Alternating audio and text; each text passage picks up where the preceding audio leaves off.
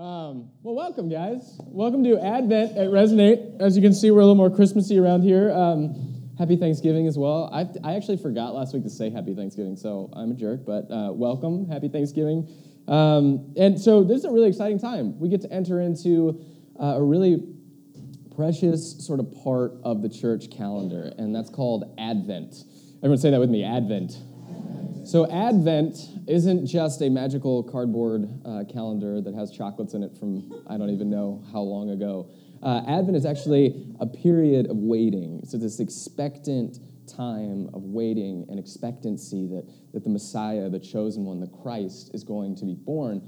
And what's really awesome about the season is, uh, from the Hebrew perspective, we get to sit in sort of that historical symbolic tension that, like, this is the Hebrew nation, and we're, we're crying out, like, Emmanuel, Emmanuel, where are you, God?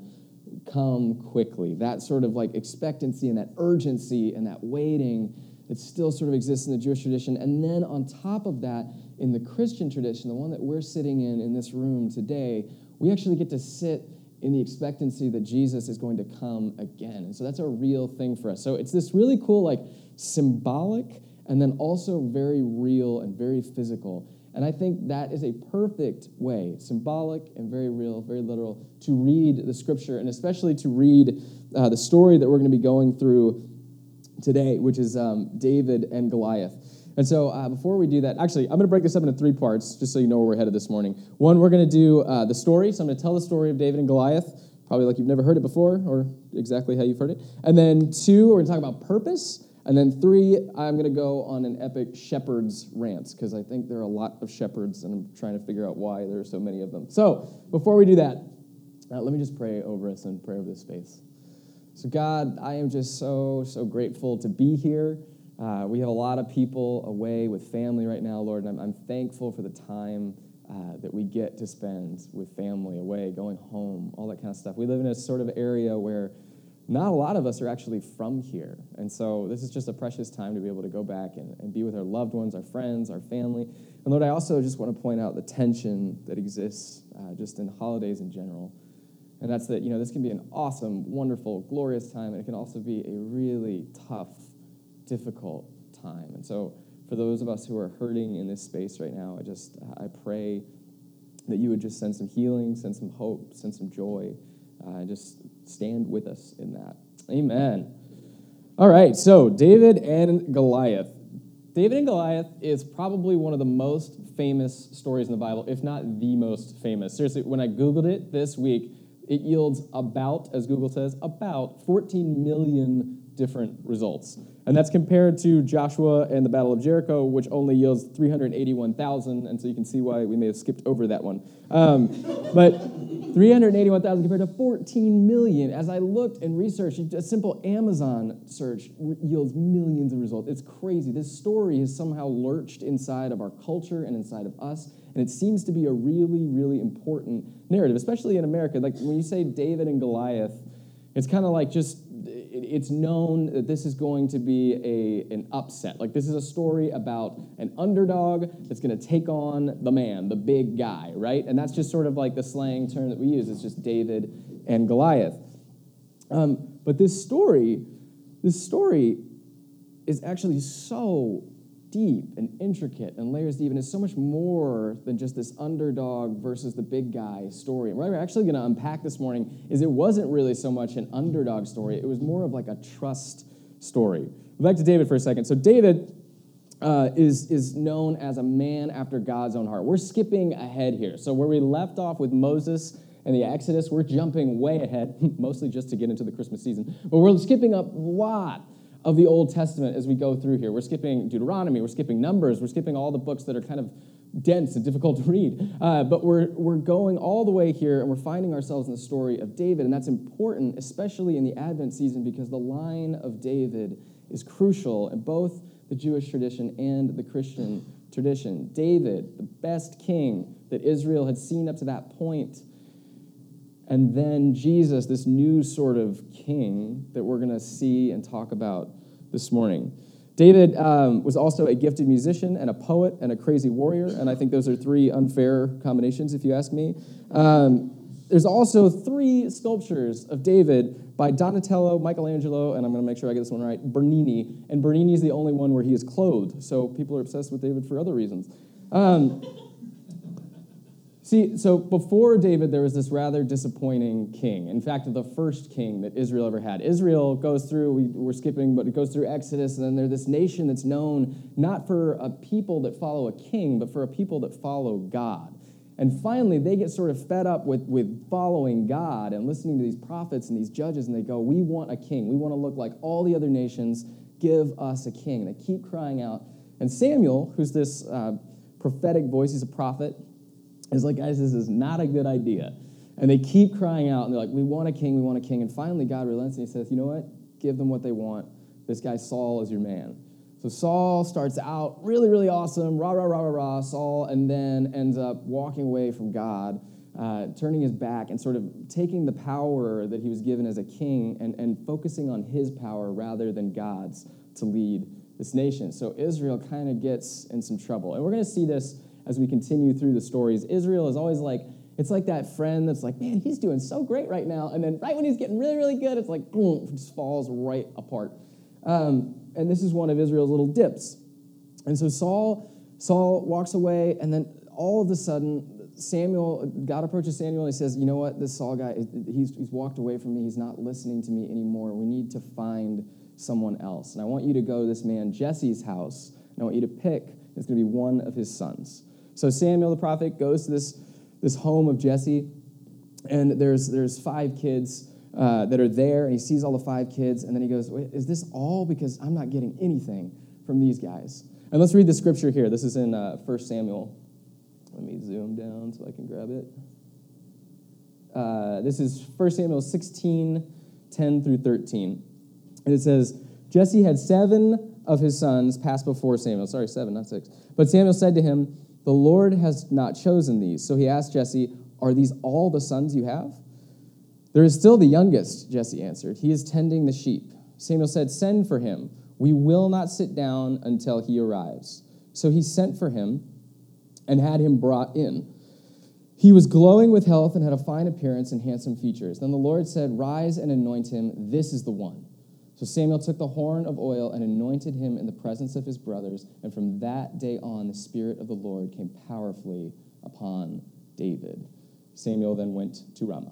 That's good that we know where Samuel's going. Um, so David has been chosen. And can you imagine? This is a kid. Biblical scholars place him like as just a small boy at this point. Can you imagine being like the youngest brother of a like big, big family like that? And you know, because a prophet came to your home, that you are going to be the future king of Israel. That's got to mess with your head. It would mess with anybody's head. And that actually speaks to the integrity of David because what we see in this story that we're going to unpack, the David and Goliath story, is this is very much a man of integrity, even though he has every right to be just outright like cocky and ignorant. He, he holds to being humble, to being gracious, and to being good. And in the light of like big news and big power, that's a pretty big deal. So let's fast forward for the sake of time. Let's get to the good stuff. Uh, the Philistines decided it would be a good idea to attack Israel. There's more behind that, but we won't go into it. Uh, and the text describes this really tense situation. So they had come into this valley, both armies, right? And they, they would put down a battle line. But the interesting part about this valley was one army would be on this side, and they would be up the hill, and then the other army would be at this side, and they would be up the hill. So any army that wanted to attack, it would pretty much be a suicide mission because they would have to run uphill right? So, and they would have the advantage on them, peering down on them. Not only that, but the Philistines are basically like the Vikings of the day. They're like the big warrior, professional soldier people, and uh, Israel is just not that. This is a nation of shepherds, which I'm going to rant about later.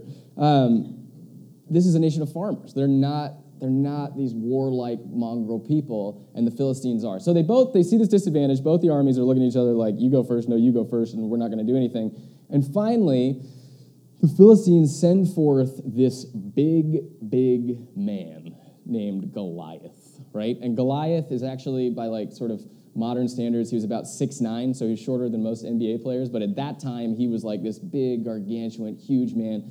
They describe him with all this fancy, amazing armor, and he's this like professional soldier because this is not his first time at this. And he gets out in front of them and he says, Send your best guy, and we will duel. And if we win, we will take over your lands and you will become our slaves. And if we win, same thing happens, vice versa, right? So, a big key moment here is to recognize that slavery has again entered the scene in the story. I mean, last week we just covered them getting out of slavery, and generations have gone by, but you can imagine the fear in the Israelites thinking, like, wait, wasn't God supposed to be in this? Didn't He free us from the slavery, from, from these people, these big powers once before? Why is this happening again? So basically, Israel sees Goliath and they're like, no way am I doing that. So no one steps forward. No one. And they're just in this deadlock. So Goliath just keeps coming out day after day. And he's like, guys, come on, send your best person and let's end this. And they keep going, no way, not me. Uh, and so David is sent by his father, still, still a teenager, like a boy at this point, sent by his father to go deliver food for his brothers who had enlisted in the army and who were helping out. So he brings all this food to them, and he's walking around and he's hearing this thing about this giant and this Goliath guy, and he goes, "I'll do it." So we have like, remember, like, and this is a, a cool key thing about these stories too. Last week we had Moses who encountered the burning bush, and he did that, and we sort of said, we talked about it, where we are like, he kind of encountered that on his morning commute. Like it wasn't anything special for him to be roaming those lands at that point. And the burning bush sort of, God presents himself in that mundane, regular, everyday scenario. And here, David is sent on an errand to go deliver food, and this life changing scenario, God presents itself. So, as we're just living our everyday lives, we kind of have to pay attention and go, like, God could be in this everywhere. So, uh, David hears about Goliath and says, I will do it. He goes to Saul and Saul knows David because David has been playing the harp for him. Saul goes through this kind of interesting demon possession thing that we can get into later if you really want to. But David would play, is that rain or is that? David would play his harp and Saul would feel better. That's sort of the way that the scripture describes it. So Saul is very much aware of who David is. Uh, so David goes in and he talks to Saul and he goes, I can do this, trust me. And then he outlines exactly why he can do it. And this is where it gets really, really interesting. He tells him, I'm a shepherd and I have to watch my father's flock. And that entails, like, when a wild beast or a thief comes around, I have to take care of it.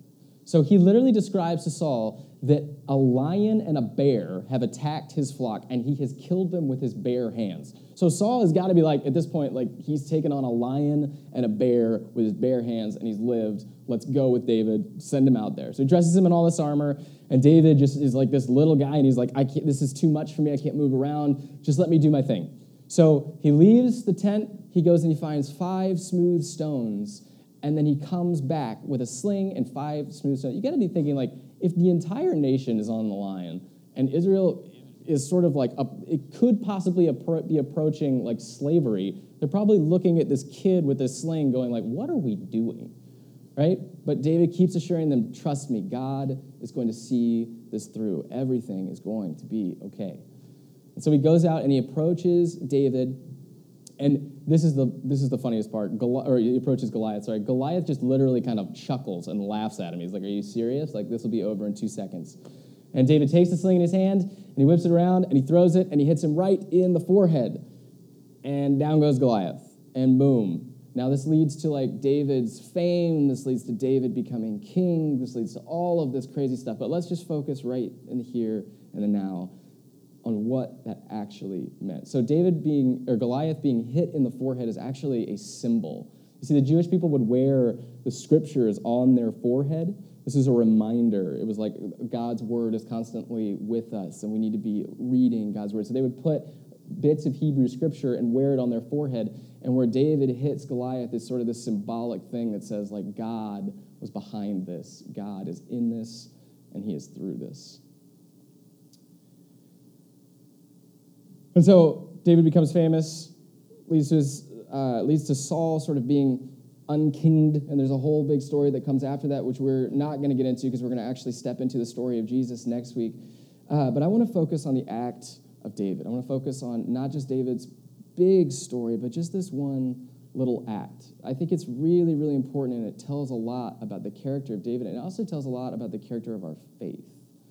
So when David steps out and he does this, it's easy for us to think, well, David's trying to get ahead. Like, this is a good move for David politically. This is a good move for David career wise. Like, if he does this, he's going to be made, he's going to be set. And in fact, the scripture describes what's going to be done for this person that defeats Goliath, and it's a lot. Like, they're going to get a lot out of it. But the reason that David did this was not selfish and for personal gain. It was literally to step in and actually protect his people. And I think that's a huge, huge deal to focus in on. He steps in as a teenage boy, sort of this powerless figure, to save an entire nation. And what that is, is that David was living his life in the kind of way that when a problem presented itself, he was able to jump in and put himself in front of the other. So a problem was able to present itself, and he was able to jump in in front of the other. And that is the very, very point of the Christian faith. We are actually called to lay down our lives for one's friends. We are called to love our neighbor. That's the entire point of the Christian faith, of following Jesus. And we can see this in the character of David, and we can see this most excellently in the person of Jesus. So I saw, um, anybody seen The Truman Show in here? Okay. I saw when I was like nine years old.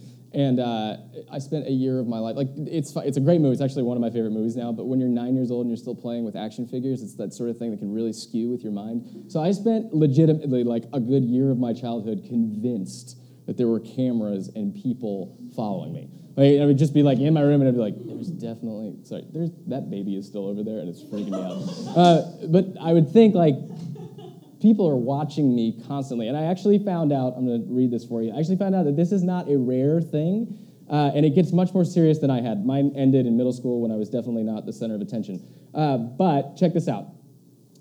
There have been over 40 recorded instances of people suffering from the Truman Show delusion in the US and the UK and elsewhere. Joel Joel Gold, a psychiatrist at Bellevue Hospital Center in New York City and a clinical assistant professor of psychiatry at New York University, and his brother Ian, who holds a research chair in philosophy and psychiatry at Montreal's McGill University, are the foremost researchers on the subject. They have met since 2002 over a dozen individuals, primarily white men between 25 and 34, suffering from this delusion.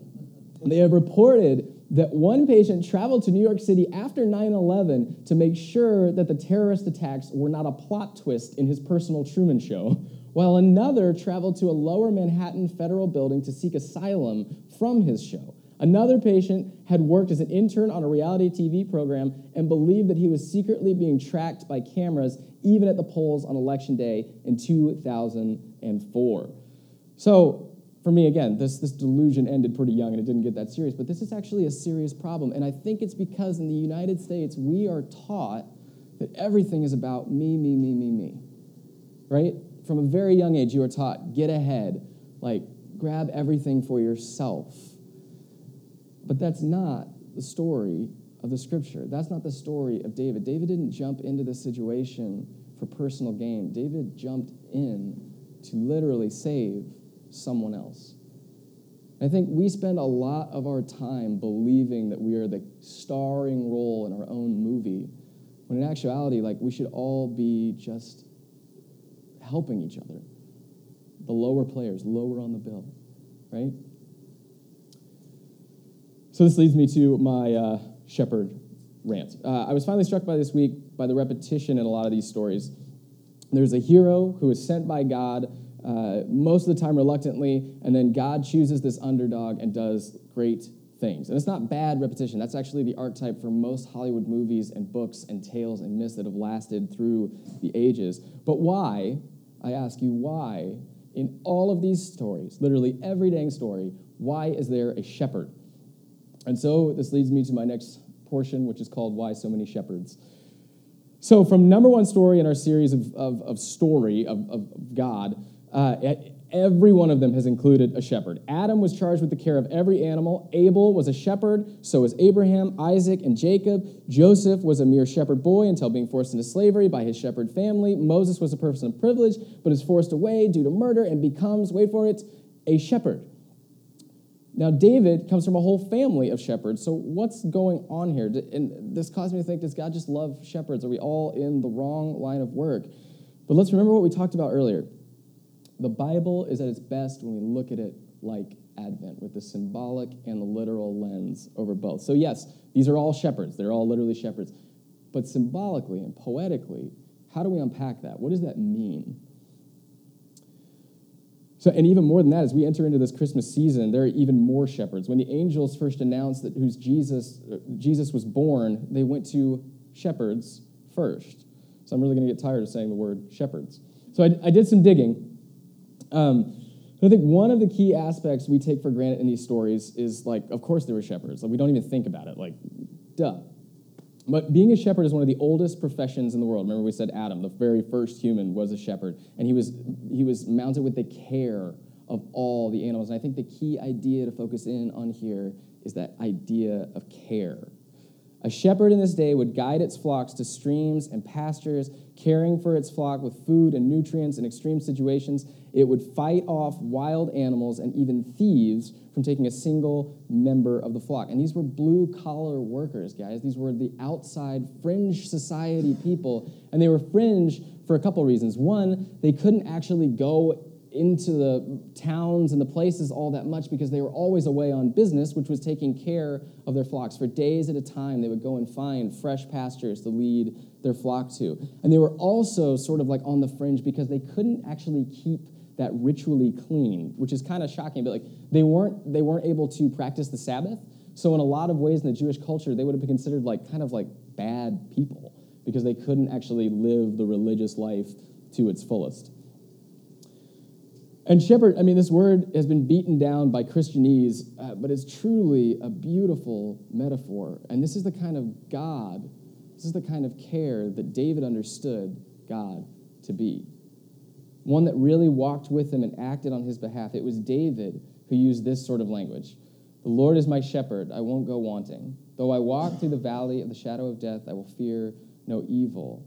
For David, the shepherd, God, was not somewhere way up there, but he was right here walking with us, guiding us, and interceding. And guys, that's exactly who Jesus proclaims to be.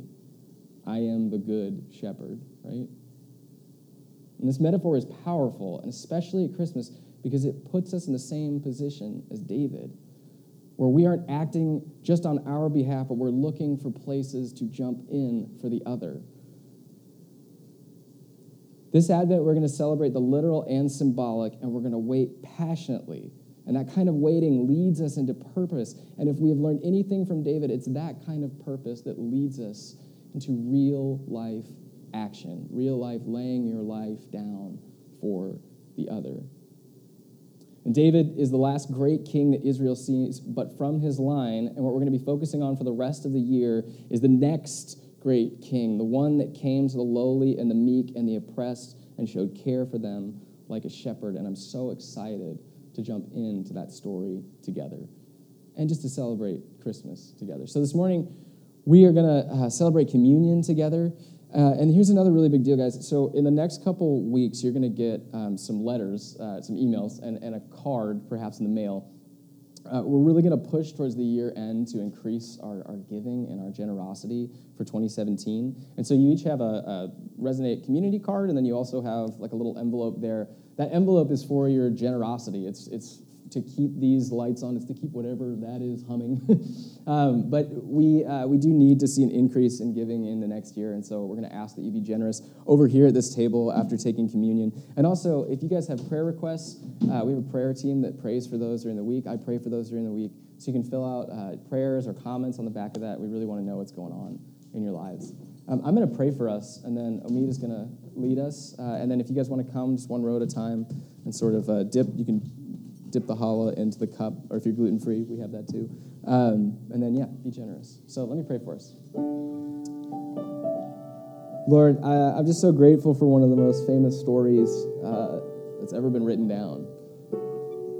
And that speaks to something because it's lasted so long and it still holds relevance. Even this week, as I was reading it over and over, I found new and fresh things, and that's what's so great about your word and about you is you just constantly keep revealing new parts of who you are and your love for us. And so we're just grateful to be able to participate in that this morning, especially as we engage in communion together. Amen.